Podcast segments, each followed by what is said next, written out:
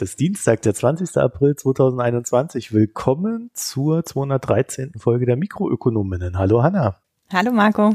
Hanna ist gut gelaunt und hat ein knalliges Thema.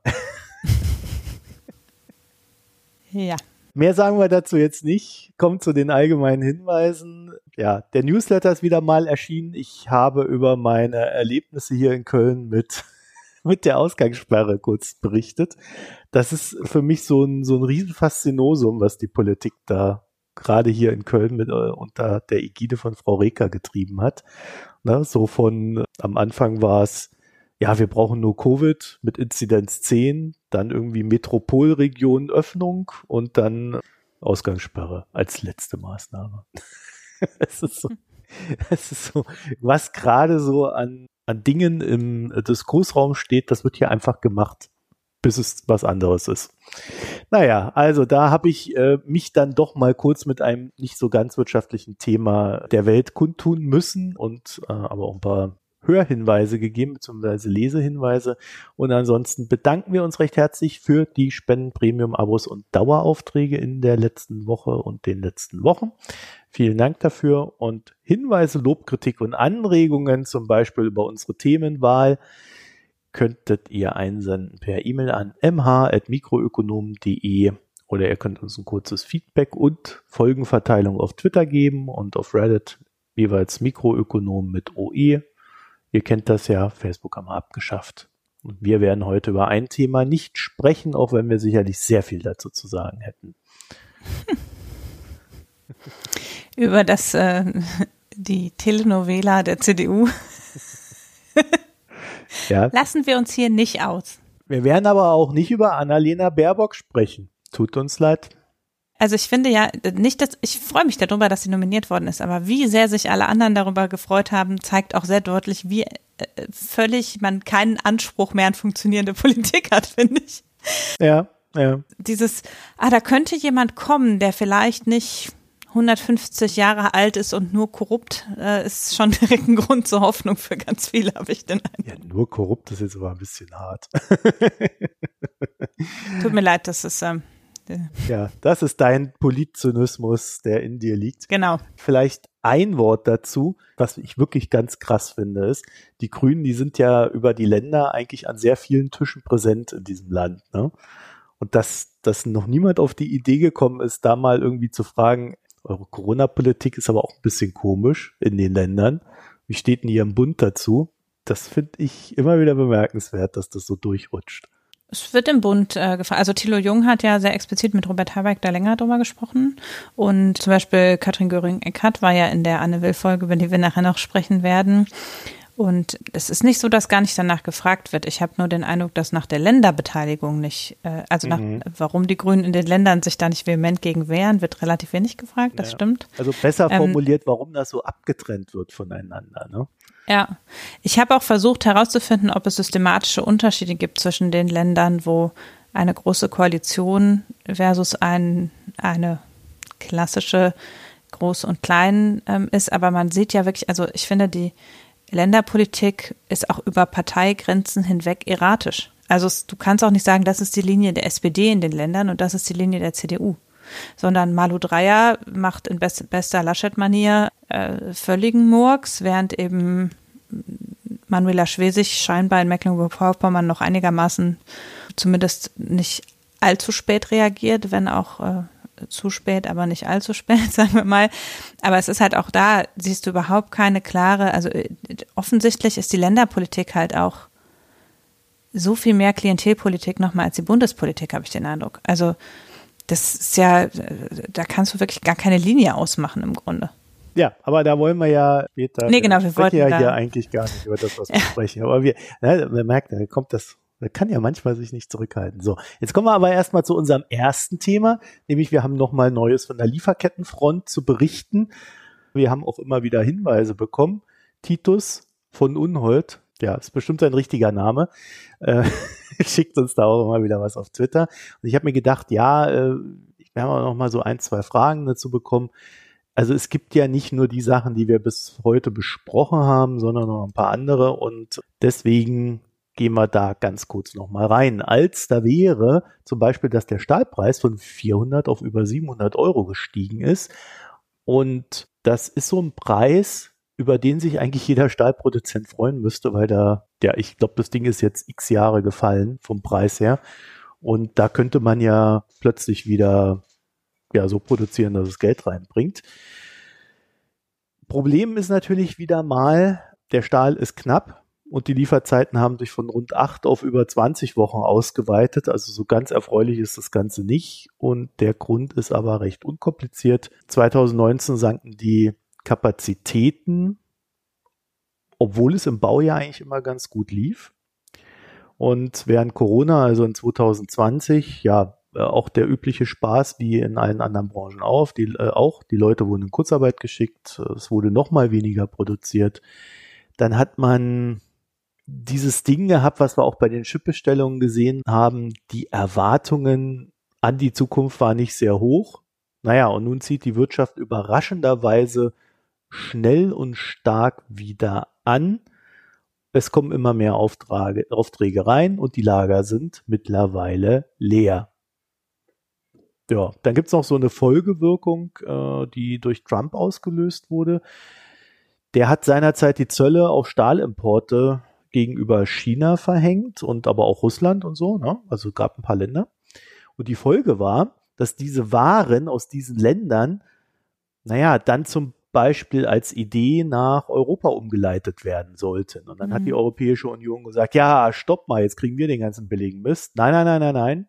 Zölle drauf, äh, sodass wieder das Preisgleichgewicht hergestellt wurde.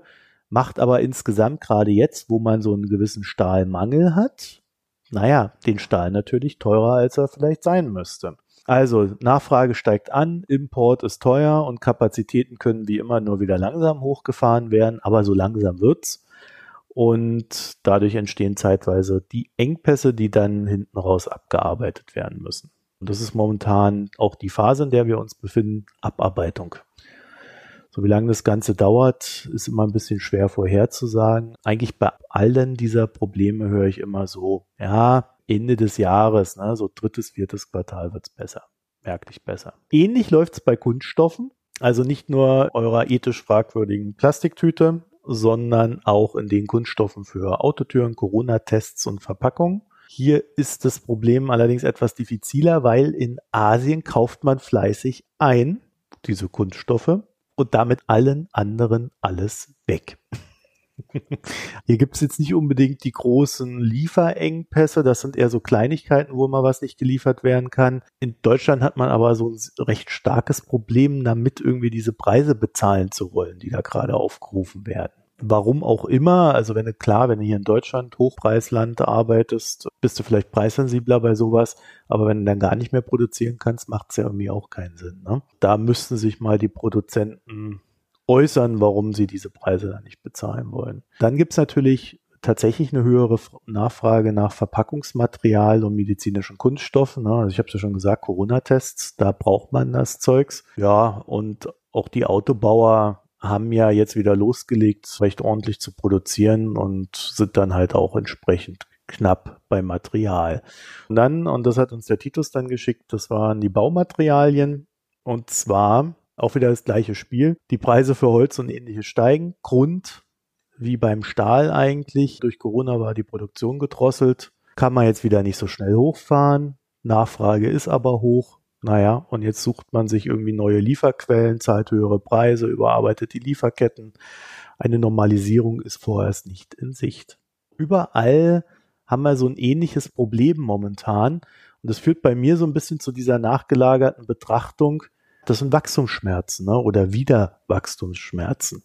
Und wirtschaftlich ist das für mich eigentlich alles okay. Also bei den Autobauern und dem Chipmangel das war nochmal eine andere Nummer, fand ich so, aber diese Materialmangelgeschichten, da finde ich, ist jetzt nicht nichts Besonderes dran, sondern es brummt, der Markt wird da reagieren. Das wird jetzt ein bisschen dauern, aber grundsätzlich ist es ja positiv, weil wir halt eine wirtschaftlich entsprechend positive Entwicklung haben. Ich finde da so ein bisschen spannender die Emerging Markets, weil da stellt sich nun raus, ich glaube, wir hatten das ja schon mal kurz angesprochen, dass während wir ja in den Industrieländern halt sehr viel Geld dafür aufwenden konnten, auch seitens der Staaten, in der Pandemie nicht nur abzufedern, sondern auch, naja, halt Geld rauszugeben, um wirtschaftliche Aktivität aufrechtzuerhalten, die in dem Moment vielleicht gar nicht gebraucht wurde, ähm, konnten die das nicht tun und das hat natürlich eine ganz starke Auswirkung auf, auf deren strukturelles Wachstum. Wir haben da so Zahlen, die mittlerweile rausgegeben werden, dass den Emerging Markets bis 2025 rund vier Prozent weniger an BIP äh, zur Verfügung stehen wird, als es vor der Krise erwartet wurde. Also so auch so ein ziemlich herber Rückschlag. Und da wird man dann, denke ich mal, in der Zukunft sehen, wie sich das entwickelt. Aber ich könnte mir vorstellen, dass die ungefähr ein Jahr länger brauchen werden, ehe sie wieder auf die Schiene kommen, wo sie dann eine Chance haben, auch aufzuschließen zu den Industrieländern. Weil das ist ja im Endeffekt das Ziel. Ja, Krise ist halt sowas wie so ein Lackmustest, ne? Also die, mhm. du siehst halt, das schnelle Wachstum der Emerging Markets halt auch auf einem, auf einem engen Grad nur funktioniert sozusagen. Und wenn da halt Nachfrage wegbricht, brechen die schnell ein und sind strukturell nicht so gesetzt wie wir und können deshalb auch nicht so viel puffern und müssen dann wirklich auch Kapazität abbauen und wieder aufbauen. Also es ist halt einfach, ne, du kannst halt das Wachstum, was die zum Teil generieren, das kannst du nicht mal eben so aus dir selbst aufrechterhalten, wie wir jetzt. Also wir mit unseren Wachstumsraten 1, 2, 3 Prozent können natürlich auch leichter mal dann einen Einbruch verkraften als eben Länder, die mit einer Wachstumsrate von 6 bis 8 Prozent wachsen. Die fallen viel schneller auch in Loch. Das ist halt viel anfälliger natürlich. Und äh, dann sind die halt auch nicht immer die ganz starken Partner auf dem Weltmarkt, also setzen sich an manchen Stellen halt auch nicht durch, wenn es eben um Knappheit und solche Sachen geht haben nicht überall schon etablierte Lieferketten in dem Sinne, wie wir das haben. Und dann zeigt sich ja da eben einfach, dass das extrem, also äh, dass halt eine höhere Anfälligkeit da ist. Am Ende ist es ja auch so, wie wir das innerhalb des Landes sehen, dass die Ärmeren stärker betroffen sind, zeigt sich natürlich auch weltweit, dass es genauso einen Verteilungskonflikt gibt da am Ende, was jetzt das Wiederwachstum anbelangt. Mhm. Und äh, ja, natürlich haben halt auch diese Länder keine Infrastruktur, äh, keine soziale Infrastruktur, um so viel abzupuffern, wie unsere Regierung das gerade macht. Mhm. Ja, also die pumpen halt keine Lufthansa-Hilfen mal eben so in ihre Firmen. Ja, oder sie pumpen jetzt auch keinen Wiederanschub in die Firmen. Ne? Klar, also auch der Konsum bricht da ja stärker ein, weil auch der ist ja sehr auf aktuelle Konjunktur ausgerichtet. Und sie werden natürlich noch viel länger an Covid leiden, weil die ganzen Impfungen auch erstmal ja. frühestens ein Jahr später dort verteilt sind. Ne? Ja, auf jeden Fall. Und selbst die Länder, die gut geimpft, ne, Chile ist ja im Moment das, das schlimme Beispiel eigentlich. Also selbst die Länder, die erst den Eindruck machten, dass sie es irgendwie einigermaßen in den Griff kriegen, sind halt auch da jetzt, haben halt doch auch wieder herbe Rückschläge. Ja, und damit kommen wir mal nach Deutschland. Ich weiß nicht, ob ich sagen würde, dass wir hier herbe Rückschläge erleiden, aber auf alle Fälle geht es nicht voran, Hanna. Sagen wir mal so, unsere Wirtschaft geriert sich so, als wäre sie in ähnlicher Situation wie die Wirtschaft in Emerging Markets, oder Entwicklungsländern, ohne dass es ihnen wirklich so schlecht geht, wie es äh, den Unternehmen in diesen Ländern geht. Ja, und die stehen dann sofort scheinbar bei unserem Wirtschaftsminister in Land und Bund auf der Matte. Und das führt dann zu recht interessanten Auswüchsen, was die Argumentation anbelangt, äh, warum denn die nach wie vor wir letztlich die Wirtschaft quasi ausklammern in den Einschränkungen zur Pandemieeindämmung. Ich habe schon bestimmt seit drei Wochen darüber nachgedacht, mal was darüber zu bloggen, was meiner Meinung nach sinnvolle Maßnahmen wären, um auch die wirtschaftliche Aktivität so weit runterzufahren, dass es kontaktreduzierend ist. Und bin immer nicht dazu gekommen. Und jetzt war am Sonntag ja, ähm, also Altmaier war bei Thilo Jung irgendwann letzte Woche, das ist am Samstag rausgekommen, glaube ich, die, das Video. Und Sonntag war er, oder Freitag, und Sonntag war er bei Anne Will und hat da auch, also es ist nicht besser geworden, sagen wir mal. Also Thilo Jung hat sehr, also macht im Moment ja einen exzellenten Job ohnehin, ähm, äh, finde ich, äh, was die Corona-Politik, äh, das kritische Hinterfragen der Corona-Politik anbelangt und hat halt da auch sehr nachgebohrt. Und Altmaier war da völlig, also konnte wirklich da überhaupt nicht vernünftig antworten, hat teilweise wirklich eklatant, also Wissenslücken oder bewusste Lügen ausgesprochen. Sinne von Leute stecken sich ja am Arbeitsplatz nicht an und deshalb ist es nicht wichtig, die Wirtschaft da einzuschränken. Und hat bei Anne Will aber nochmal das Gleiche wiederholt und man hört da halt sehr deutlich Sachen raus. Also er hat halt bei Anne Will gesagt, Ansteckung ist nicht, ist primär im Privaten und nicht am Arbeitsplatz. Dann hat er gesagt, ja, wir brauchen keine Testpflicht, weil ja große Teile der Wirtschaft ohnehin schon testen. Und wir haben ja eine Homeoffice-Pflicht und die greift auch. Und deshalb ist das alles nicht so notwendig sozusagen. Also er hat im Wesentlichen gesagt, wir können eigentlich nicht mehr machen und hat auch das sogar so wörtlich gesagt zu dem äh, Menschen von, vom Uniklinikum, der da war, ähm, Michael Halleck, der gesagt hat, sie müssen mehr tun. Und dann hat er gesagt, ja, sagen Sie mir doch, was wir tun, was wir noch tun sollen.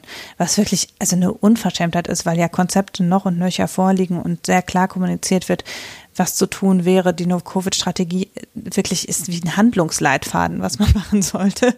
Und er stellt sich hin und sagt, ja, ich weiß nicht, was ich tun soll. Job wechseln. Ja, ich bin auch nicht sicher. Also entweder er weiß es wirklich nicht, dann frage ich mich, wie er sich informiert. Müsste, natürlich. Genau, oder er weiß es und er lügt bewusst, um gewisse Bereiche auszusparen, sagen wir mal. Beides ist eigentlich gleich schlimm, was das Versagen im Job anbelangt. Vielleicht eine Erinnerung ganz kurz. Peter Altmaier, das ist der junge Mann, über den Friedrich Merz sagte, das ist unser schwächstes Glied in der Kette. Und deswegen muss ich Wirtschaftsminister werden, weil mit Peter Altmaier als Wirtschaftsminister, ja, werden wir die Wahl verlieren oder irgendwie so, ne? So in diese, diese Richtung ging das.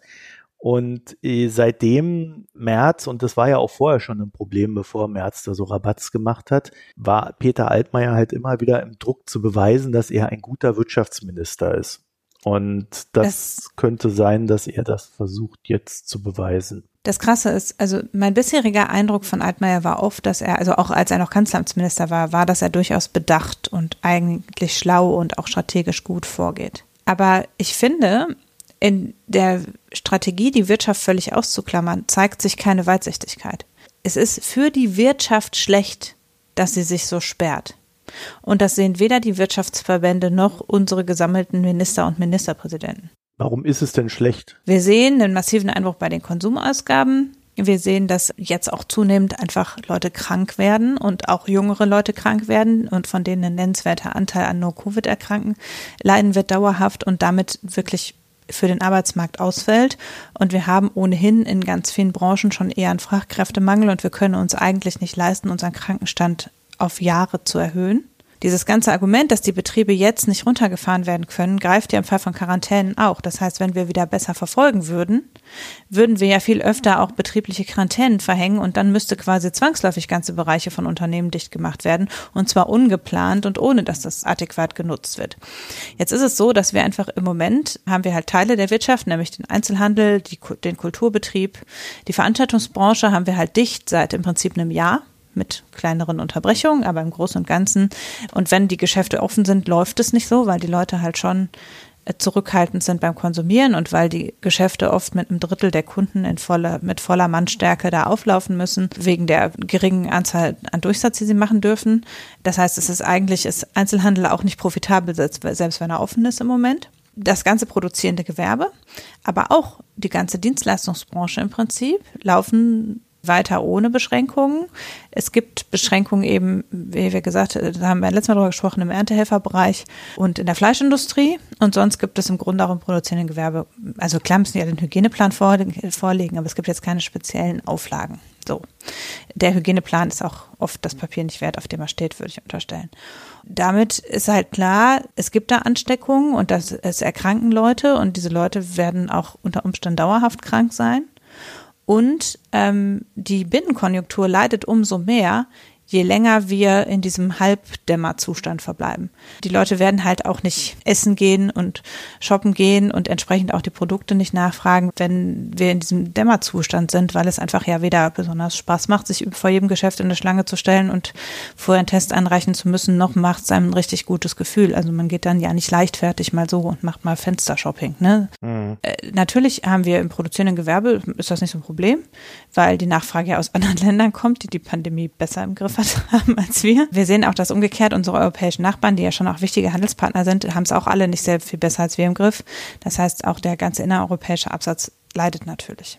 Das Argument, wir können uns sozusagen nicht leisten, die Wirtschaft weiter einzuschränken, greift da meines Erachtens zu kurz oder es ist auch relativ klar, also da sind sich ja auch alle Wirtschaftswissenschaftler inzwischen ziemlich einig, dass das zu kurz greift, weil wir eben nicht in eine Pötte kommen mit irgendwas, wenn wir weiter in diesem diesem Halblockdown verbleiben. Die Fachmeinung sozusagen einhellig, dass es uns besser tun würde. Wir würden mal vier Wochen den Laden dicht machen und könnten danach mit geringeren Inzidenzen wieder öffnen, weil wir dann wirklich zum Beispiel über Testkonzepte erfolgreich sein könnten und mit viel weniger Einschränkungen lavieren könnten als im Moment dass die Wirtschaftsverbände und leider in direktem Arm die Wirtschaftsminister sich dagegen so sperren, hat, es hat natürlich einerseits damit zu tun, dass es wirklich Branchen gibt, für die mal eben so runterfahren schwierig ist. Ne? Also in der chemischen Industrie fährst du nicht eben so die Produktion runter. Auch jetzt in vielen anderen Bereichen Großindustrie ist es schwer, auch ein Stahlwerk macht es halt nicht aus, ne, so. Also, es gibt halt Bereiche, da ist es einfach schwierig, auch jenseits der Energiebranche schwierig, die Produktion einfach vollständig runterzufahren. Das hat ja Andreas Peichel im, im äh, Mikrogespräch mit dir auch gesagt. Letztlich sehen wir im Moment, dass die Branchen zu sind, wo der Ertrag je Tag relativ gering ist. Also das ist nicht einfach so, dass diese Branchen gerade dicht sind, nur weil da besonders viele Kontakte sind, sondern es ist schon auch eine bewusste Entscheidung, dass das die Branchen sind, die eine relativ geringen Umsatz pro Arbeitnehmerstunde machen, die nicht so kapitalintensiv sind und wo eben auch nicht so viel Kapitalertrag umgekehrt bei rauskommt. Natürlich hat man auch einen Durchsatz an Kundenkontakt und umgekehrt hast du natürlich in vielen anderen Bereichen einen ordentlichen Durchsatz an Mitarbeitern. Und da wird viel weniger drauf geguckt. Also es wird viel mehr auf Kundenkontakt geguckt als auf Arbeitsplatzbedingungen und Enge von Mitarbeitern und solche Sachen. Das spielt man bisher im öffentlichen Diskurs eben wirklich nur in ganz prekären Bereichen eine Rolle. Aber es gibt ja viele andere. Es gibt Baugewerbe, es gibt produzierendes Gewerbe und das ist halt auch nicht alles roboterbasiert und da steht nur ein Mensch in der Halle. Ne, es ist sehr unterschiedlich. Und das ist das zweite Problem. Also das eine ist, wir reden halt von Unternehmen, für die Schließen schwieriger ist und wo uns viel mehr Wirtschaftsleistung pro Tag verloren ginge als bei den Branchen, die jetzt schon zu sind. Das ist eine wirtschaftlich viel härtere Entscheidung, das muss man schon klar sagen. Plus Lieferketten, ne? Die ja dann auch wieder. Genau, und das ist das andere Problem. Äh, natürlich haben wir, wie ja auch eben und auch vorletzte Woche schon angesprochen, haben wir eine brummende Nachfrage aus dem Ausland und würden halt wirklich da auch sozusagen unseren Lieferverpflichtungen nicht nachkommen. Wir haben wiederum eben Verflechtungen in, in andere Branchen. Es ist auch über die Branchen ganz eng vernetzt. Du kannst auch nicht einfach sagen, wir machen jetzt die Dienstleistungsbranche zu, weil das natürlich wiederum ist die eng verflochten auch mit dem produzierenden Gewerbe und das hängt zusammen. Das heißt, auch wenn du in eine einzelne Branchen eingreifst, hast du einen ganz breiten Effekt auf andere Branchen. Und eben das Stahlwerk, das du vielleicht einfach weiterlaufen lassen könntest, weil da tatsächlich unter Umständen das Hygienekonzept gut ist oder man dann halt auch einzelne Betriebe gut kontrollieren könnte. Das braucht aber ja Vorprodukte, die halt weiterkommen müssen. Das war im Frühjahr auch schon mal die Diskussion, als es darum ging, wer ist systemrelevant wie viel am Ende an den systemrelevanten Inf Industrien an Vorprodukten dranhängt, die dann auch alle nicht geschlossen werden dürfen, damit eben noch im Supermarkt die Ware steht. Das ist alles sehr komplex. Du kannst nicht einfach sagen, ja, pff, die sind unwichtig, die machen wir zu. So ist das nicht. Ne? Es ist eine schwierige Entscheidung. Das erkenne ich völlig an. Das wird aber nicht gesagt. Das ist nicht das, was Altmaier kommuniziert. Er sagt nicht, puh, ehrlich gesagt, puh, das ist aber ganz schön kompliziert, sondern was er sagt ist, nö, wieso, am Arbeitsplatz passiert ja nichts. Und wenn, dann testen die ja alle schon. Ja, warum passiert denn am Arbeitsplatz nichts? Ja, also er sagt halt, die Unternehmen haben gute Hygienekonzepte und 50 Prozent der Wirtschaft testen schon. Das ist halt eine Lüge. Äh, genau das gleiche, also nein, fast das gleiche hat Michael Hüter Ende März geblockt im IW-Blog. Michael Hüter ist der ähm, Cheflobbyist des der Deutschen Wirtschaftsverbände, nein, äh, der Vorsitzende des Instituts der deutschen Wirtschaft in Köln. Aber natürlich ist es ein wirtschaftsnahes Forschungsinstitut, sagen wir es mal so. Und Michael Hüter äh, ist in letzter Zeit ja dadurch aufgefallen, dass er hier und da mal gesagt hat, man müsse auch mal Menschenleben gegen Produktion abwägen und solche Sachen. Man kann auch nicht jeden retten. Äh, sowas und. Der erforscht das, was Arbeitgeber denken sollten. Genau. Er hat unter anderem eben auch im Ende März in einem Blogbeitrag geschrieben, viele Unternehmen würden ja schon testen und da ist die korrekte Zahl, nämlich 50 Prozent der Unternehmen testen schon oder haben es demnächst vor. Also das, was Altmaier sagt, ist insofern schon falsch, weil es diesen Satz auf die Hälfte verkürzt. Okay, wie viel haben es denn vor von denen, die testen und Man vorhaben? weiß es nicht. Ah, ja. Es gibt mhm. dazu keine Daten zu finden. Was ich aber sagen kann ist, und das steht auch in dem Hüter-Artikel, er sagt in großen Unternehmen bis zu 80 Prozent. Das kann ich mir auch sofort vorstellen. Die großen Unternehmen sind sicher sehr viel besser da drin. Ja, VW hat jetzt gesagt, sie machen mit. Ja, ja, klar. Die können das gut organisieren und für die ist das auch essentiell wichtig. Die wissen, was auf dem Spiel steht. Die wissen, dass sie sich nicht leisten können, eine ganze Schicht in Quarantäne zu schicken. Die haben das Organisationstalent, eine, auf dem Gelände eine vernünftige Testumgebung zu schaffen, besser als in jeder Schule vermutlich. Die können sich auch leisten, diese Tests zu kaufen. Das bringt die nicht in wirtschaftliche Schwierigkeiten. Wenn die dadurch ihre Produktion aufrechterhalten können, dann machen die das. Das ist außer Frage. Die großen Unternehmen im produzierenden Gewerbe haben übrigens auch jeden, der nicht gebraucht wird, ins Homeoffice geschickt. Da ist es sofort so, die sehen, wir müssen die Produktion aufrechterhalten, also wird jeder, der nicht für die Produktion gebraucht wird, der darf nicht kommen der muss zu Hause bleiben, weil wir müssen dafür sorgen, dass die Produktion laufen kann. Und dass wir also allen Platz, den wir haben, bestmöglich für die Leute nutzen, die essentiell sind für die Produktion. In einem großen Unternehmen ist die Weitsicht da, da ist die planerische Kapazität da. Es würde überhaupt nichts dagegen sprechen, zu sagen, jeder, der ein hervorragendes Konzept vorlegt und der wirklich jeden Tag alle Schichten testet, der kann von mir aus weitermachen. Ne? Weil wenn es am einen Tag nicht gefunden wird, dann am zweiten oder dritten Tag. So. Irgendwann schlägt der Test dann an. Und die werden auch auf Abstand erhalten, achten und die würden auch jedem eine FFP2-Maske anziehen. Für die ist völlig klar, Produktion geht vor und wir machen jede Maßnahme, die dafür nötig ist. Die haben auch eine Gewinnspanne und einen Puffer im Cashflow, dass sie sich das leisten können. Aber die großen Unternehmen machen halt in Deutschland nur etwa ein Prozent der Unternehmen aus und beschäftigen nur etwa ein Drittel der Beschäftigten. Und das ist nicht der Bereich, wo die Probleme sind. Der Bereich, wo die Probleme sind, werden die kleinen und mittleren Unternehmen sein, die weniger Weitsicht haben, die weniger Puffer haben, die sich schlechter leisten können, auf für Wochen und Monate Tests vor, vorzuhalten, die sich auch nicht leisten können, vielleicht die halbe Stunde Zeit am Tag dafür aufzubringen, dass alle durchgetestet sind.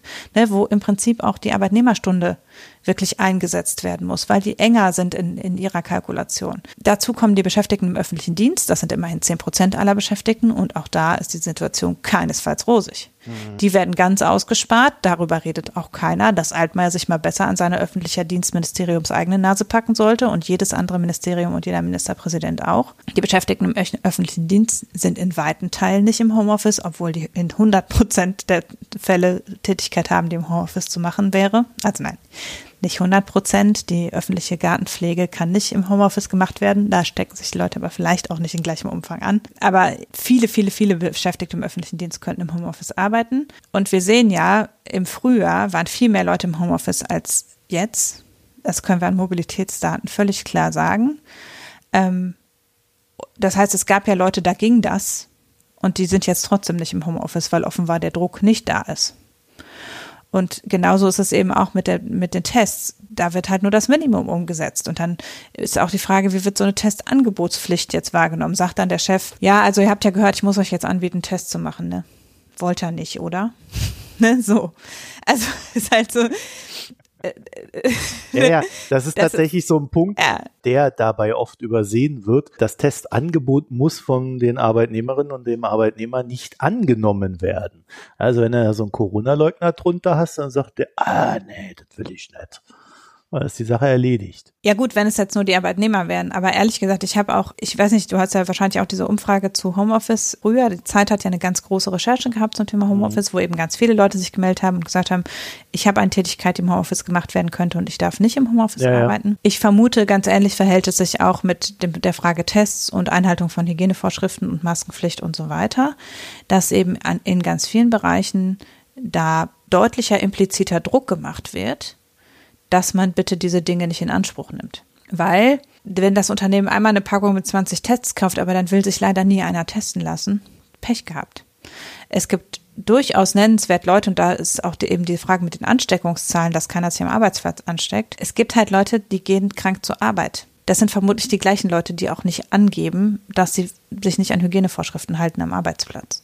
Weil es ist ja so, du wirst beim Gesundheitsamt gefragt, hatten sie zu jemandem Kontakt ohne Abstand und Maske? Und dann sagst du, nee, in meinem Unternehmen gibt es eine Hygienevorschrift. Ich arbeite in meinem Einzelbüro und trage immer eine FFP2-Maske und dann sagen die prima, keine Kontakte am Arbeitsplatz. Und dann wird da auch nicht weiter nachverfolgt. Das heißt, wenn ich von meinem Arbeitgeber relativ klar kommuniziert bekomme, wir wollen übrigens nicht, dass hier geredet wird über Corona-Fälle in unserer Firma, dann werde ich, wenn ich Corona habe, sagen, ah ja, ich bin im Bus gefahren und dann war ich auf dieser Privatparty mit fünf Leuten, aber nee, an unserem Arbeitsplatz kann ich mich nicht angesteckt haben weil da halten wir uns ja an alles und tragen immer eine oh, Maske. Ich hab's im Bus habe ich's gespürt. Wie es Ja, also es ist ja, du hast sehr viele Möglichkeiten als Betrieb zu signalisieren, uns ist das ernst oder nicht. Und auch die Unternehmen, die testen, testen die die Leute nur, wenn die Kundenkontakt haben oder auch, wenn sie einfach auf Schicht sind. Das ist auch die Frage, wie setze ich Tests ein? Und wenn ich halt einmal alle Jubeljahre Leute Kunden teste, wenn die zum Kunden gehen, dann mache ich auch in so einer Umfrage in Hagen, weil ich mache ein regelmäßiges Testangebot. Aber die Frage ist, schütze ich damit meine Arbeitnehmer oder meine Kunden? Die Datenbasis, was jetzt Ansteckung im Betrieb anbelangt, ist dünn, weil insgesamt wissen wir halt bei den meisten Ansteckungen einfach nicht, wo sie erfolgen. So. Und dann machen die halt einen Haken bei unbekannt oder im Privaten. Und dann ist halt auch die Frage, wie, wie ist diese Testumfrage zustande gekommen? Aus meiner Sicht ist es, also es ist unverantwortlich, was die Pandemieeindämmung anbelangt. Das ist auch kurzsichtig von den Unternehmen. Aber ich glaube, dass es halt viele Unternehmen gibt, in denen auch einfach, ja, da bräuchte es mehr Handlungsdruck oder eben, wenn es nicht anders ginge, dann würde das schon irgendwie sich machen lassen. Aber es muss tatsächlich so sein, dass es nicht anders geht. Wie gesagt, ich kann mir vorstellen, es gibt Unternehmen, die setzen alles gut um, die braucht man wahrscheinlich nicht zumachen. Dann haben die aber Zulieferbetriebe, die unter Umständen, wo es schon nicht mehr so rosig ist. Und dann muss man gucken, wie kann man diese Zulieferbetriebe sicher machen. Und dann wäre der erste Schritt zu sagen, okay, ihr dürft weiter produzieren unter der Maßgabe, dass ihr jeden Tag testet und dass ihr jeden, der nicht in der Produktion ist, ins Homeoffice schickt. Wenn ihr das nicht gewährleisten könnt, prima, machen wir den Laden dicht. Natürlich hätte man dafür die Handhabe und man müsste dafür nicht, also man müsste nicht alle runterfahren, sondern muss, man muss alle die runterfahren, wo Kontakte unsicher sind. Und es wird lange noch nicht alles ausgenutzt, was man ausnutzen könnte, um das Ganze sicherer zu machen. Es arbeiten nicht alle Leute im Homeoffice, die im Homeoffice arbeiten könnten. Es werden nicht alle täglich getestet und man könnte täglich testen. Wir wissen, die Tests sind unsicher, die finden 50 Prozent der Leute nicht ungefähr. Aber wenn du täglich testest, findest du trotzdem die Cluster. Ne, das Prinzip, was wir jetzt versuchen bei Schulen zu nutzen, dass eben die Leute, die Kinder quasi an jedem Präsenztag getestet werden, das könnte man ja in einem Unternehmen genauso machen, dass man sagt, okay, wir testen mehrfach, dann irgendwann wirst du denjenigen schon finden und dann hat er zwar schon fünf Leute angesteckt, aber zumindest kann man die dann alle noch aus dem Verkehr ziehen. Ja, keine Das wäre ja so das Mindeste. Genau, die sind halt nicht zwei Wochen rumgelaufen und waren ansteckend, sondern nur zwei Tage. Prima, haben wir schon mal was gewonnen. Ja, so. Das hat viel damit zu tun, dass das nicht klar gemacht wird. Wir verlangen das, das ist absolut verpflichtend. Es gibt keine Ausnahme davon. Du kannst dich da nicht rausreden. Du musst das machen, sonst darfst du nicht mehr produzieren. Das ist nicht die Message, die gesendet wird. Die Message, die gesendet wird, ist, ach, in Eigenverantwortung machen die Unternehmen das bestimmt schon alles gut. Und das Problem ist wirklich nur, das hat Altmaier bei Thilo Jung auch nochmal gesagt, in ganz prekären Arbeitssituationen wie der Fleischindustrie und da tun wir ja was.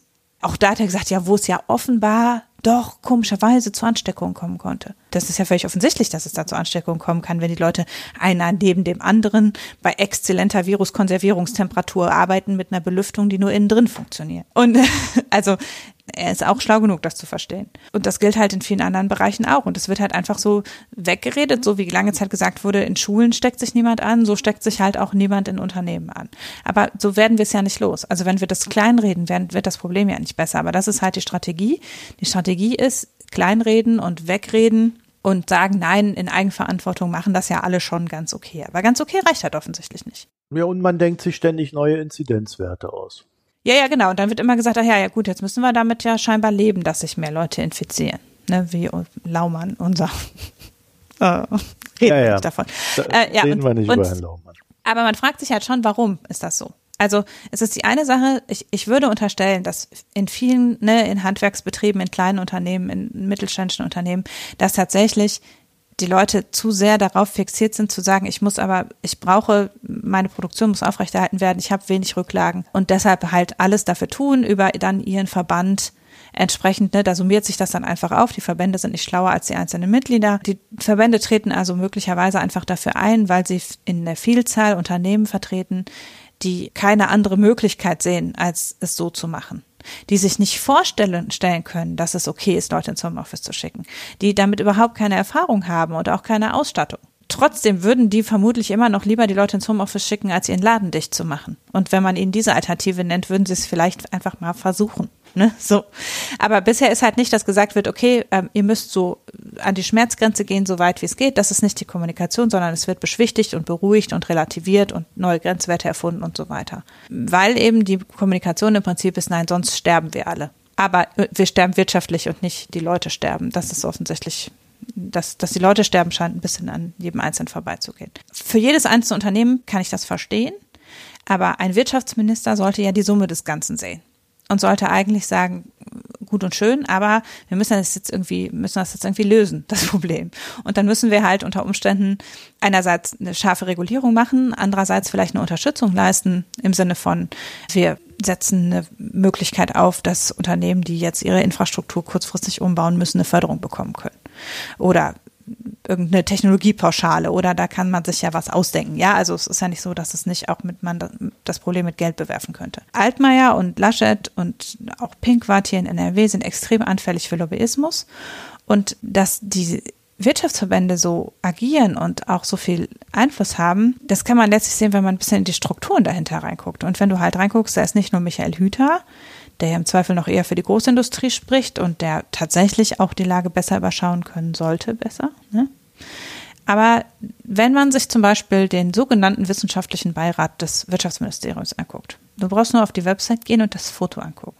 Und dann siehst du da einen Haufen wirklich alter weißer Männer. Nicht nur mittelalt, alt. Und dann kannst du schon sofort verstehen, dass das alles Leute sind, die kein bisschen darüber hinausdenken können, dass es genau nur so laufen kann, wie es gerade läuft. Ich habe den das verlinkt. Ganz kurz einen Blick drauf werfen. Ja, also es ist halt so, wenn du dir jedes Beratungsgremium anguckst, das im Moment in der Wirtschaftspolitik tätig ist, der wissenschaftliche Beirat des BMWI, der sogenannte Wirtschaftsrat der CDU, der by the way nicht der CDU gehört, sondern nur die CDU lobbyistisch berät. Schlimmes Gremium. Ich verlinke da einen Twitter-Thread. Pavel Meyer hat sich damit schon ausführlich auseinandergesetzt. Aber auch zum Beispiel der sogenannte Expertenrat Corona der Landesregierung NRW nur exemplarisch, es gibt das in jedem anderen Bundesland auch, dann siehst du, dass da alles Leute sitzen, überhaupt nicht für Innovation, für neue Ideen, für irgendein Problem lösen stehen, sondern die alles Besitzstandswahrer sind. Also das ist wie mit dem Hans-Problem. Da, da kann niemand irgendwie vorschlagen, wir könnten es mal anders machen, weil jeder von denen ist in einem System gefangen, was auf Fortschreiben des, des Status quo ja, aber da ist schon, da ist schon ein Junger dabei. Ja, ähm, Marcel Fratscher, er tut mir ein bisschen leid, Oder muss zwei. ich sagen. ja, da vorne dran ist auch noch einer. Also es gibt auch mindestens zwei Frauen. Alt. Na, vier habe ich jetzt. aber ich wollte jetzt nicht. Und ich meine, so alt ist der Südekum jetzt auch noch nicht. Nee, aber du, äh, ja. Äh, das ist halt wirklich, also, ne? Ja, ja, ich, ich sehe schon, was du meinst. Das ist natürlich. Die sind, das sind übrigens nicht alle, die da auf dem, die haben noch die Jüngeren auf dem Foto. Es gibt noch ältere die nicht mit auf dem Foto ja, sind. Ja. ne, also es ist halt. Ja, es sieht jedenfalls nicht so aus, als ob man da außerhalb dessen denkt, was man sonst so macht. Sagen wir es mal so. Das ist so ein Selbstselektionsproblem. Ne? Das ist rund um die CDU sogenannte Beratungsorgane, die eben sehr auch nah an, an Wirtschaftsverbänden sind am Ende. Also das ist eben der Wirtschaftsrat, der wirklich ein Lobbyverein ist und aber auch jetzt dieser Corona-Expertenrat zum Beispiel in NRW.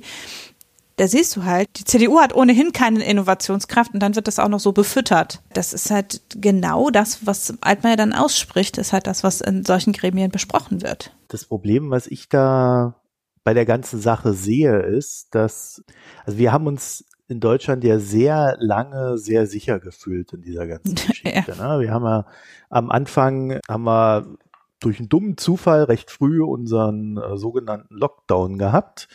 Dann sind im Sommer so die Zahlen alle unter 50 gelaufen. Äh, man konnte so ein halbwegs normales Leben simulieren. Und dann hat man halt gedacht, ja, wenn es jetzt Herbst wird und, und Winter, es wird schon irgendwie weiterlaufen. So wir haben ja alles richtig gemacht. Also so die Grundlogik dieser Pandemie oder einer, einer Pandemie und die Verhaltenslogik eines Virus, die wollte man da halt nicht sehen. So, und dann haben wir ja erst Ende, Ende Oktober, Anfang November diesen super leichten Lockdown gehabt, gefolgt vom verschärften Lockdown und so weiter. Ne? Also wir erinnern uns alle so ganz leicht noch, dass da ja mal was war.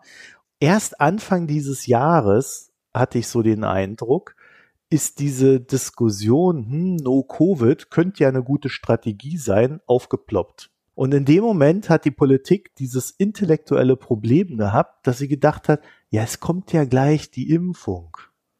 Warum soll ich mich also jetzt damit belasten, jetzt nochmal einen harten Wirtschaftslockdown zu machen oder einen, einen richtig harten Lockdown, in dem die Wirtschaft eingebunden ist? Hat das dann so weggeschoben. Und mittlerweile kapieren die, glaube ich, dass sie sich völlig verkalkuliert haben, weil selbst mit Impfungen wirst du nicht so schnell so viel öffnen können, wie die damals dachten. Und jetzt kommen sie aber aus dieser Nummer nicht mehr raus. Deswegen lügt der Altmaier auch einfach. Er findet eh keine Argumente mehr, also lügt er direkt. Ich glaube auch nicht, dass die die Kraft haben, das jetzt noch durchzusetzen, auch unabhängig von diesen Beratergremien. Also ich, ich denke mal jetzt äh, so ein paar Leute, die ich da sehe, das sind ja jetzt keine Vollhongs. Die wissen doch auch, was man, was man hätte tun können jeder mit ein bisschen Ahnung von Daten konnte im Oktober spätestens sagen, wohin es läuft. Wir hätten ja nur genau das gleiche machen müssen wie im Frühjahr nochmal. Also genau das, womit wir gute Erfahrungen gemacht hatten. Und wo wir uns auch schnell wieder erholt haben. Lief ja im Sommer wieder gut. Wir hatten ja schon eine gute Erholung. Wir hätten genau diese Erfahrung inklusive der Erholung perfekt wiederholen können. Ne? Also hätten wir im mhm. Oktober genau wie im Frühjahr alles wieder dicht gemacht, dann hätten wir auch im Dezember schön Weihnachten feiern können. Also da gab es eigentlich noch keine richtig gute Aussicht auf Impfung. Also zu dem Zeitpunkt, als man hätte handeln können, wirkte es eigentlich noch so, als müsste man erwarten, dass es sich noch länger hinzieht. Und dass da nicht gehandelt wurde, hat, glaube ich, viel damit zu tun, dass in den Unternehmen diese Situation im Frühjahr als eine Ausnahmesituation wahrgenommen wurde und dass da nicht rechtzeitig die Vorkehrungen getroffen wurden, um so ein Anschalten, Ausschalten Modus zu erreichen, also schnell wieder in diese Situation zurück. Auch im Frühjahr waren nur etwa 45 Prozent der Leute zu Hause, aber es waren halt 45 Prozent und das war offensichtlich genug. Also das hat gut gegriffen. Aber da hat man ja gemerkt, wie stark der Autoverkehr eingebrochen ist, wie stark der Flugverkehr eingebrochen ist und so weiter. Und wir sehen ja jetzt, dass es nicht so ist. Dieses, du kannst die Mobilität förmlich auf der Straße riechen. Die wollten das ja nicht. Also die wollten damals nicht den harten Lockdown, weil sie genau wussten, wenn wir den machen, dann kommen wir aus dem Lockdown höchstwahrscheinlich so erstmal nicht mehr raus. Sondern da bleiben wir dann bis März oder April drin, bis es halt wieder wärmer ist. Und äh, das liegt halt der Fehlanreiz in der ganzen Sache, der ist dann auch noch selbst geschaffen, weil die Politik ja nie dafür gesorgt hat im letzten Jahr, dass äh, die Nachverfolgungsinfrastruktur aufgebaut wurde, dass äh, überhaupt ein Plan für eine zweite und dritte Welle da irgendwie mal erarbeitet wird. Ja. Also die, die, die ganzen Versäumnisse der Vorzeit, die es aber vielleicht auch wirklich gab, weil es am Anfang so gut lief, die haben dann dazu geführt, dass eigentlich niemand mehr diesen Anreiz hatte, das nochmal zu wiederholen. Natürlich, es ist auch ein politisches Versagen, weil auch versäumt worden ist, von diesem Alarmmodus im Frühjahr in einen Regelbetrieb der Pandemie überzugehen am Ende. Also nichts von diesen Sondersachen im Frühjahr ist irgendwie in gesetzliche Regelungen zum Beispiel überführt worden. Der Entscheidungsprozess ist die ganze Zeit bei diesem Ministerpräsidentengremium geblieben, anstatt dass man gesagt hat, okay, jetzt haben wir Sommer, jetzt ist Entspannung, jetzt überlegen wir uns mal, wie können wir das Ganze demokratisch lösen. Wie können wir den Bundestag einbinden? Wie können wir aus Verordnungen Gesetze machen? Wie können wir das Infektionsschutzgesetz anpassen, damit wir die gleiche Reaktion demokratisch legitimiert und gesichert und planbar durchführen können. Ne, also diese, das hätte man ja im Sommer bequem machen können, das ist aber versäumt worden mhm. in der Prophylaxe-Infrastruktur. Auch es gibt Schnelltests seit letztes Jahr im Herbst und wir diskutieren dieses Jahr im April immer noch darüber, ob einmal oder zweimal pro Woche getestet werden soll. Man hätte seit Oktober, also da waren die nur medizinisch zugelassen, aber man hätte seit Oktober sagen können, wir setzen jetzt Schnelltestteams mit medizinischem Personal ein, die in jedem Betrieb vorbeikommen und testen einmal pro Woche. Das hätte man schon im Oktober machen können. Es gibt diese Initiative für äh, Schnelltestinfrastruktur auf Twitter seit letztes Jahr im Sommer. Ne? Also äh, sobald es die Entwicklung von Schnelltests gab, gab es auch diese Idee, dass man bei niedrigen Inzidenzen testen früh genug auch reagieren kann. Und auch das ist versäumt worden. Das ist ein politisches Versäumnis, natürlich. Und äh, da, dieses politische Versäumnis wurde dadurch kaschiert, dass man dann gesagt hat, okay, Mist, jetzt müssten wir wieder in Panikreaktion verfallen und das können wir den, der Wirtschaft nicht nochmal zumuten. Ähm, gleichzeitig gibt's aber auch, und das hat man ja auch an verschiedenen Stellen gelesen, im Handelsblatt, in der Wirtschaftswoche, in ne, so eher wirtschaftsnahen Journalismusbereich, auch in der FAZ, dass Unternehmen Sorge geäußert haben, dass sich durch diese Pandemie dauerhaft was verändern könnte strukturell. Also sowas wie, oh nein, jetzt wollen die Leute nachher alle im Homeoffice verbleiben. Da müssen wir ja ganz anders denken. Ne? Also du hast halt auch gemerkt, das Ganze war tolerierbar, solange es klar vorübergehend war. Aber die Akzeptanz, dass man das dadurch angestoßen nicht zurück wird zurückdrehen können, sondern dass sich was Neues ergibt, die ist halt nicht da. Die ist in der Politik nicht da gewesen, im Sommer schon nicht und die ist auch in breiten Teilen der Wirtschaft nicht da. Und es hat, finde ich, auch zu lang gedauert, bis wissenschaftlich, also bis außerhalb der Virologen und Epidemiologen aus meiner Zunft und aus den Politikwissenschaften, äh, wir brauchen einen Plan und ein geplantes Vorgehen und wir müssen uns da jetzt, wir müssen da mit einer Strategie rangehen. Das hat sich ja auch erst über Herbst und Winter entwickelt. Also auch diese No-Covid-Strategie, wie sie dann publiziert wurde, ist ja dann erst entstanden und hätte man auch schon früher angehen können unter Umständen. Aber jetzt sitzen wir halt da und die Erkenntnis, dass wir trotzdem jetzt aber nicht so weitermachen können, einfach, weil wir so nichts unter Kontrolle haben und weil keine Kontrolle haben auf jeden Fall schlecht ist, weil es für Unternehmen wenig planbare Situationen bietet, weil es für Menschen wenig planbare Situationen bietet und weil es für sehr viele Leute tödlich sein wird. Die Situation jetzt wieder zu lösen, erfordert halt schon drastische Maßnahmen und diese drastischen Maßnahmen kann man nicht aus Eigenverantwortung, weil kein Unternehmen wird sich selber den Arm absägen und sagen, okay, wir machen jetzt hier freiwillig den Laden dicht. Das wird halt nicht passieren. Ne, niemand wird eigenverantwortlich irgendwas tun, was sein Unternehmen potenziell einschränkt. Ab und zu mal einen Test machen ist ja nett, aber Einschränkungen in Kauf wird niemand aus Eigenverantwortung machen. Und das heißt, da ist jetzt wirklich die politische Aufgabe zu sagen, für die Gesellschaft und letztlich auch für die Wirtschaft als Ganzes, auch wenn es für Einzelunternehmen kritisch ist, brauchen wir jetzt einen Plan, wie wir das Ganze wieder hinkriegen. Und in meinen Augen ist, also in dem No-Covid-Papier und in den Toolboxen ist schon viel drin. Das ist allerdings, das stammt auch ja aus einer Zeit im Januar, Februar, wo eigentlich die Inzidenzen niedriger waren und wo wir näher an der 35 waren als heute. Ähm, lange Zeit hat man ja auch gedacht, man kommt mit den Maßnahmen, wie sie zu der Zeit waren, aus und es sinkt alles schön. Jetzt sind die Inzidenzen wieder gestiegen und jetzt ist tatsächlich so, dass man meiner Meinung nach sagen müsste, wir gucken uns das Ganze deutlich genauer an. Also wir machen nicht, es ist nicht zwangsläufig erforderlich zu sagen, wir machen alle Wirtschaftsunternehmen dicht. Aber es muss im Grunde nicht mehr sein, die Unternehmen gewähren Homeoffice wo immer möglich, sondern die Unternehmen gewähren Homeoffice für jeden, der einen Office-Arbeitsplatz hat, außer sie können einen triftigen Grund dafür vorlegen, warum das nicht möglich ist. Also, dass man einfach die Argumentation umdreht. Es gibt eine Testangebotspflicht, weil man kann ja offensichtlich Unterne äh, Arbeitnehmer nicht dazu zwingen, sich testen zu lassen. Das haben die Gewerkschaften ja auch klar gemacht. Aber dann ist halt die Frage, ja, aber warum reden wir dann von irgendwie einmal oder zweimal pro Woche? Warum nicht jeder, der in Kontakt zu anderen Menschen steht? Ne, so, also äh, da gäbe es ja noch, also es gibt noch viel zwischen, wir machen den Laden dicht und dem, was wir im Moment machen, was jetzt im Infektionsschutzgesetz vorgesehen ist. Da gäbe es noch viel dazwischen, aber das würde letztlich bedeuten, unfair zu sein. Also zu sagen, die Großindustrie macht es einfach besser als die kleinen Läden und deshalb darf die Großindustrie weitermachen, die kleinen nicht zum Beispiel. Das bedeutet, nicht einfach sagen zu können, wir behandeln alle etwa gleich und tun wir ja nicht, ne, weil es gibt ganze Branchen, die leiden entsetzlich. Aber zumindest fürs produzierende Gewerbe sind bisher die Regeln für alle gleich und man müsste am Ende sagen, wir gehen sehr viel differenzierter vor, wenn man denn überhaupt irgendwas weiter erlauben wollen würde. Also ich glaube nicht, dass da was kommt, weil ich, ich äh, spüre ja regelrecht den Unwillen äh, dieser Bundesregierung, was Corona betrifft irgendwas zu tun, was sinnvoll ist. Also als ob irgendwie nach dem ersten halbwegs echten Lockdown irgendwie völlig die Saft und Kraft da rausgesaugt worden ist und seitdem läuft gar nichts mehr. Ja.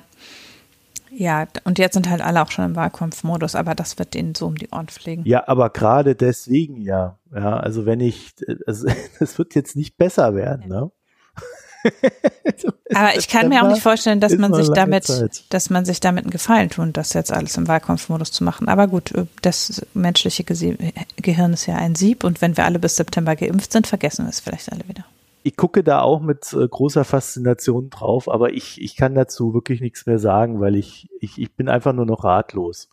Und äh, Peter Altmaier, wie gesagt, ich glaube, dass er auch ratlos ist im Sinne dessen, was er wirklich noch schafft tun zu können und deswegen schlichtweg lügt und äh, den einfachsten Weg wählt, um die Wirtschaft ruhig zu stellen. Anders kann ich mir das nicht mehr erklären. Ja, ich kann ja auch nicht erklären, was Merkel mehr macht und, und also ich halte das alles für höchst sonderbar, auch im, im Sinne einer politischen Logik. Ja. Ja, ja tatsächlich. Aber pff, gut. Kommen wir mal zu einem erfreulichen Thema, die Demontage von Jack Ma in China. Sehr erfreulich. Ja, ist es natürlich nicht sehr erfreulich, aber wir haben ja angefangen mit Jack Ma's Ausfall gegenüber dem chinesischen Oberen, ne, Pawnshop-Mentalität und so weiter. Und wir haben uns dann sehr viel mit den regulatorischen Folgen des Ganzen beschäftigt. Und ich dachte mir, dass wir dann doch noch mal einen Blick drauf werfen, was eigentlich Jack Ma selber jetzt so passiert. Der erste Gedanke, den ich damals gehabt habe, der war ja so Chodorkowski, ne? Da liegt sich so einer der Oberen im Reich mit dem großen Ayatollah an und dann wird da komplett demontiert. Und ich kann mal vorwegnehmen, ganz so ist es nicht. Aber, und das Aber kommt zum Schluss. Ihr wisst ja noch, es hat sich einiges getan im Reich von Jack Ma. Das nicht nur in Sachen Tech-Regulierung. Ne? Also am 10. April kam die Nachricht, Alibaba muss eine Strafe von 2,8 Milliarden Dollar für ein Kartellrechtsvergehen bezahlen. Das Unternehmen ist ja sowas wie Mischkonzern mit starkem Schwerpunkt auf einer Amazon-ähnlichen Verkaufsplattform. Nur halt viel größer als Amazon, weswegen man eigentlich sagen müsste, Amazon ist das Alibaba der USA. Hintergrund der Strafe ist, in China haben die großen Internetplattformen die kleinen Händler dazu angehalten, beziehungsweise denen mehr oder weniger die Pistole auf die Brust gesetzt und gesagt, also, wenn du bei mir gelistet bist, dann solltest du nicht bei der Konkurrenz deine Waren anbieten, weil sonst wird mein Algorithmus dafür sorgen, dass man deine Waren auf meiner Plattform nicht findet. Andere Plattform hat dann gesagt, boah, wenn der das macht, mache ich das auch. Und hat dem Händler das gleiche gesagt. so. Also äh, wurden die Händler quasi gezwungen, sich für eine der Plattformen zu entscheiden, weil sonst wären sie auf gar keiner der Plattformen gut sichtbar sein so eine richtige, naja, wie man so schön sagt, Arschlochnummer, ne? Die chinesische Regierung hat sich das angeguckt mittlerweile, also das lief ja jetzt ein paar Jahre und hat gesagt, oh, hm, das ist jetzt aber nicht gerade sehr wettbewerbsfördernd, was ihr da tut. Und hat halt mit Alibaba angefangen und gesagt, so, ihr habt äh, das gemacht, jetzt gibt es eine Strafe von 2,8 Milliarden. Und hat dann den anderen Unternehmen gesagt, ja, ihr habt jetzt einen Monat Zeit, das zu korrigieren. Also mal kurz äh, zur Strafe. 2,8 Milliarden klingt viel, aber wenn du 48 Milliarden Dollar auf dem Konto liegen hast, ist es vielleicht nicht mehr ganz so viel. Also das wird bezahlt, da ist auch genug Geld da. Das Problem an der ganzen Geschichte ist, wenn ein Unternehmen in China erstmal so eine Strafe bekommen hat, also für schuldig befunden wurde innerhalb eines Kartellrechtsverfahrens, dann ist es wesentlich angreifbarer als davor. Also richtig im Sinne von, dann wird nur noch gemacht, was die Regulatoren sagen, sonst machen die gar nichts mehr. Also mit der Strafe an sich ist es dann nicht getan.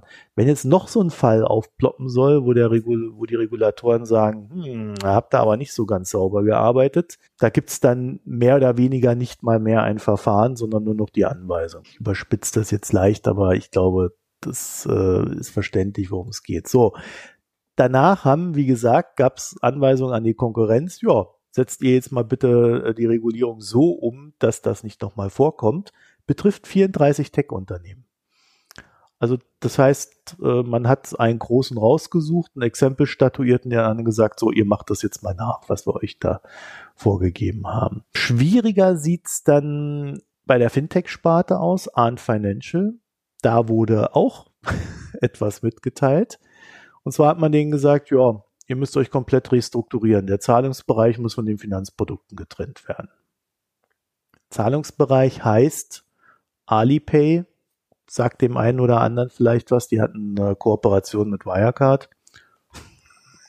naja, also Wirecard hat es mit eingesetzt. Das ist somit, also es gibt zwei große Anbieter in China im, im Mobile Payment Bereich und Alipay ist einer von den beiden.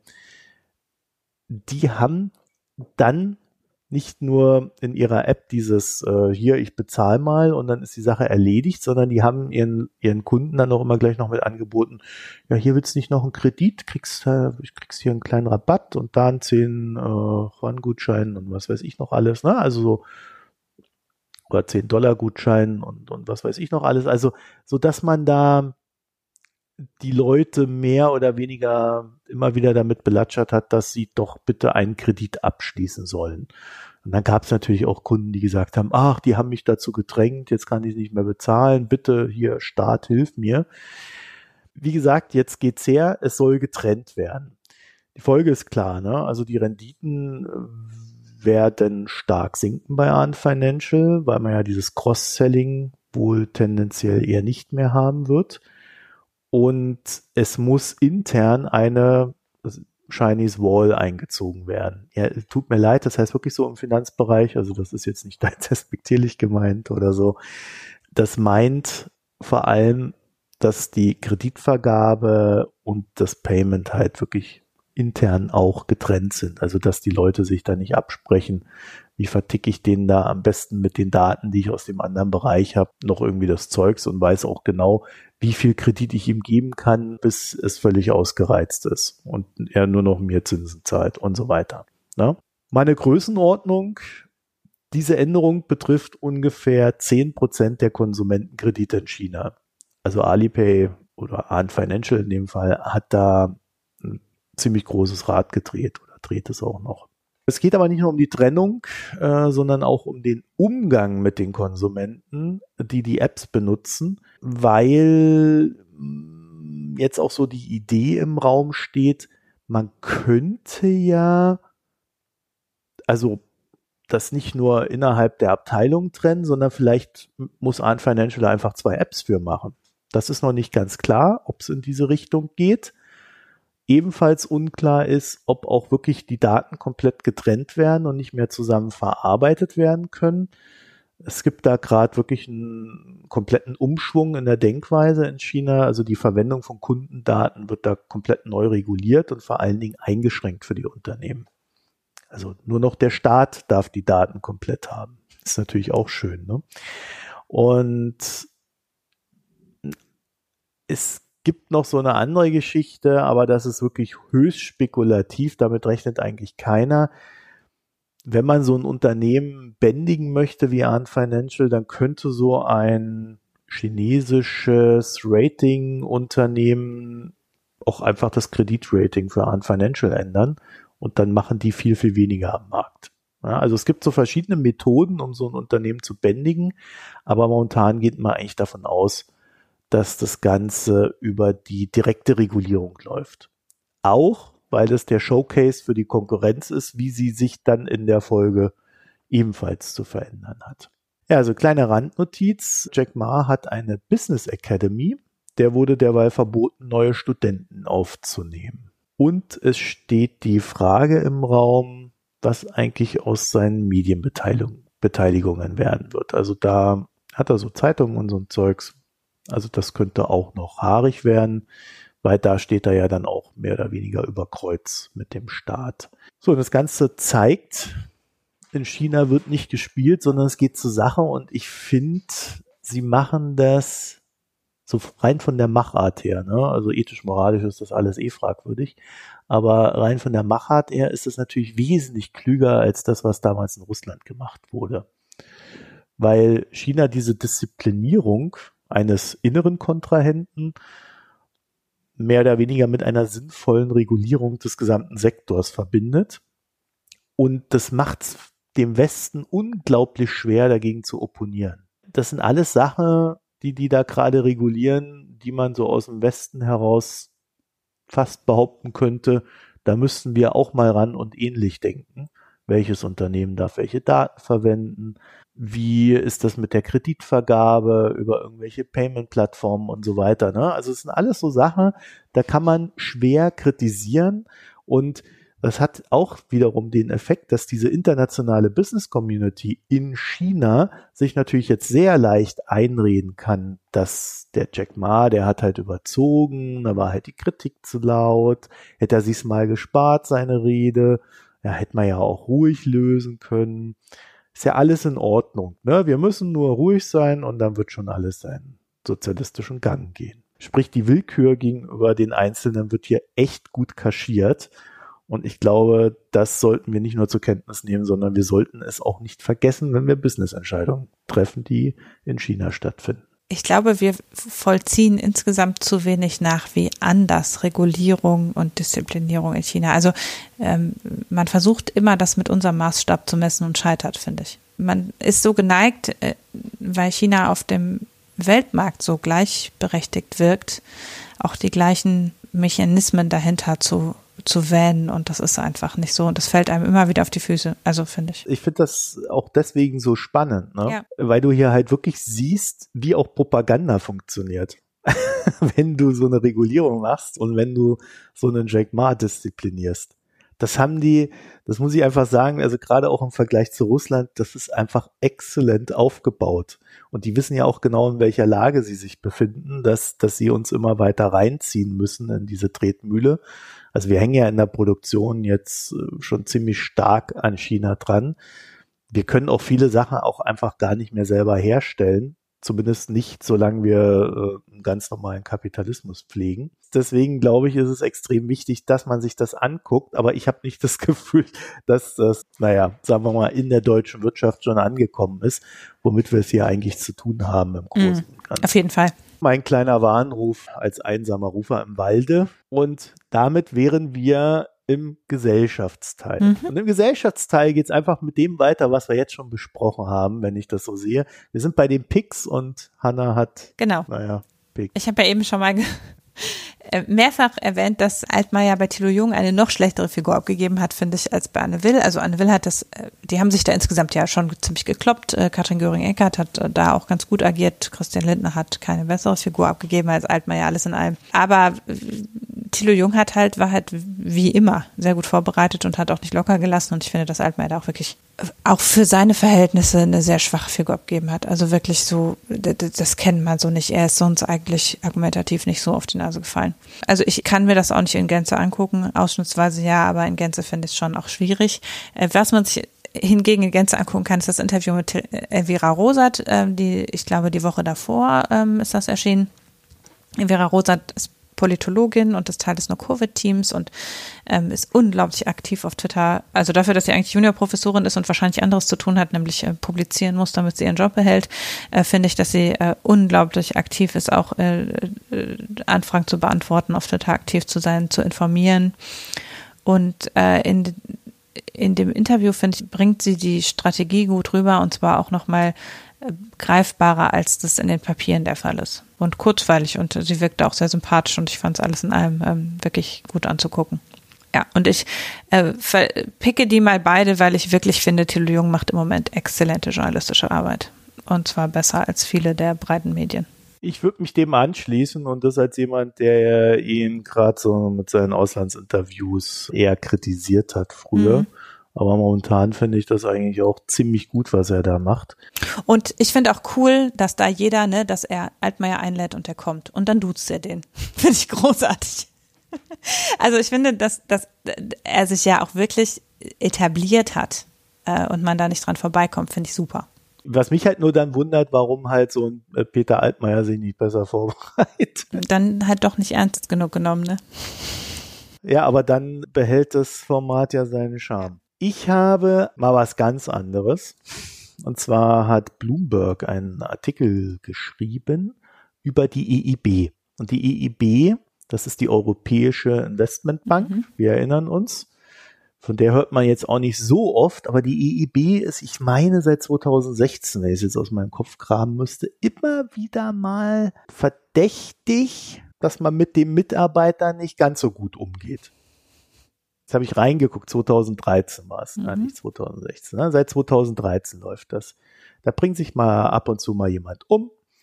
Da gibt's dann irgendwelche Untersuchungen. Da heißt dann, ja, ja, die Mitarbeiter werden jetzt jetzt und die Mitarbeiterinnen werden jetzt hier ziemlich fertig gemacht. Ja, es gibt auch äh, sexuelles Belästigungszeugs und so weiter. Es passiert einfach nichts. Also da arbeiten glaube 3500 Leute oder so. Ist also kein kleiner Laden. Da gibt's Probleme. Und Bloomberg hat das mal alles zusammengeschrieben in so einem kleinen Feature und da steht dann alles drin. Im Dezember gab es nämlich wieder einen Selbstmord.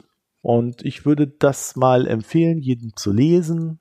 Und es wäre sicherlich schön, wenn es dann auf der europäischen Ebene auch mal jemanden gäbe, der sich der Sache annimmt und das nicht immer nur wieder versandet und versandet. Eigentlich ist das ja eine ziemlich wichtige Institution äh, in Europa, also auch gerade jetzt, wo es dann dann noch ein paar mehr Gelder brauchen wird für den, ich sag jetzt mal Wiederaufbau nach Corona.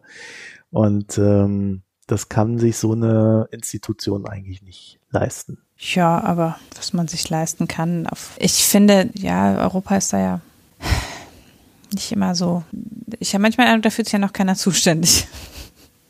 Ja, ja, ne? Ja. das ist so eine ganz komische Geschichte in Europa. Es erinnert ein bisschen an die Menschenrechtsverletzungen in Flüchtlingslagern und so weiter. Das ist halt, das, das, man kann auch leicht das auf jemand anderen schieben und weggucken auf europäischer Ebene. Mhm. Da gibt es definitiv noch sehr viel Arbeit, die da vor uns liegt. Hat nicht nur schöne Seiten Europa. Kommen wir zum Wein. Mhm.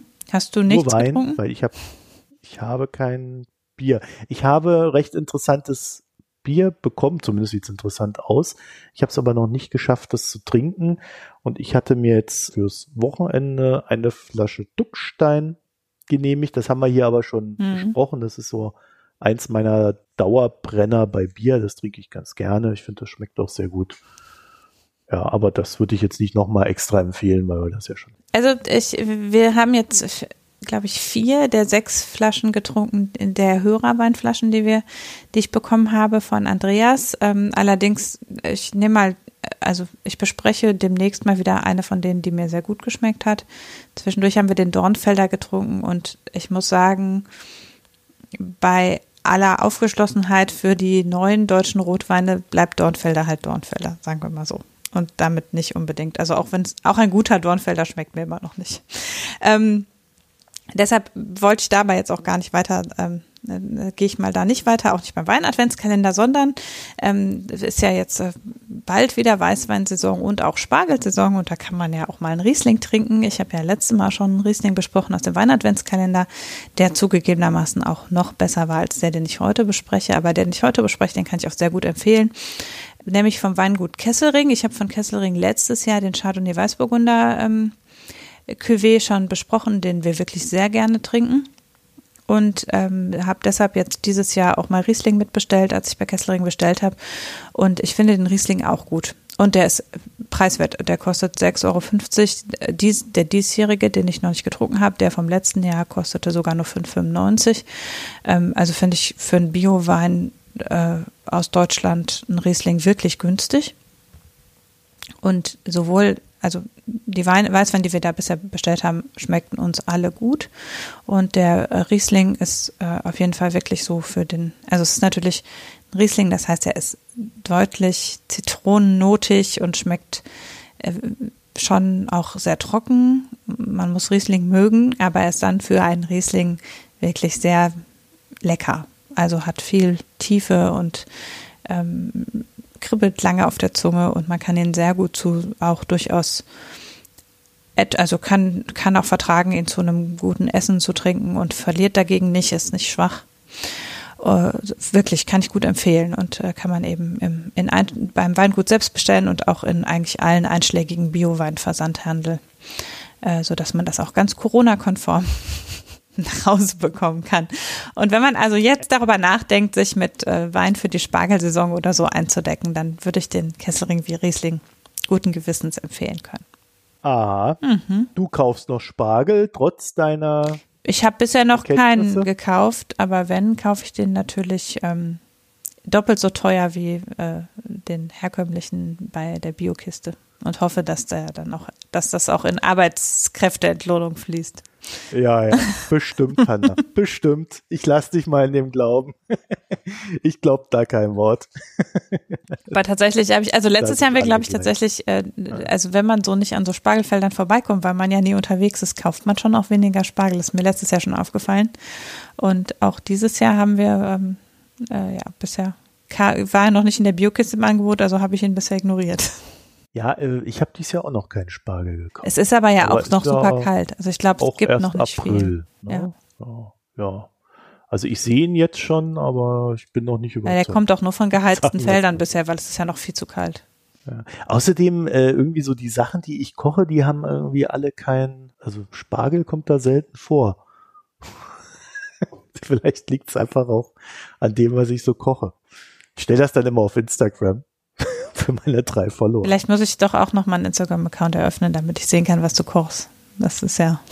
Ja, das kannst du ja auch so, da musst du ja nur. Ja, aber das ist total nervig. Also ins, ohne Account Instagram angucken ist wirklich anstrengend, weil alle zwei Minuten sagt es einem, man soll sich bitte einloggen. Jedes Bild, was man aufmacht, dann nervt es einen erst wieder, dass man sich bitte einloggen soll. Das ist ganz fürchterlich.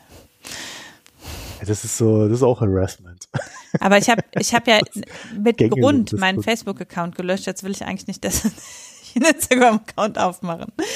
Ja, ja, Facebook und Messenger habe ich auch gelöscht, aber äh, Instagram will ich irgendwie. Da hängst du noch nicht, dran, mir gefällt ja. das. Ich habe da, ja, ich habe da so so ein paar Sachen, denen ich ganz gerne folge, so auch so kulturelle Geschichten. Hm, ja, ähm, ja. ja. Gibst du, du machst das nur, weil du die mm, Werbung äh, so gut findest.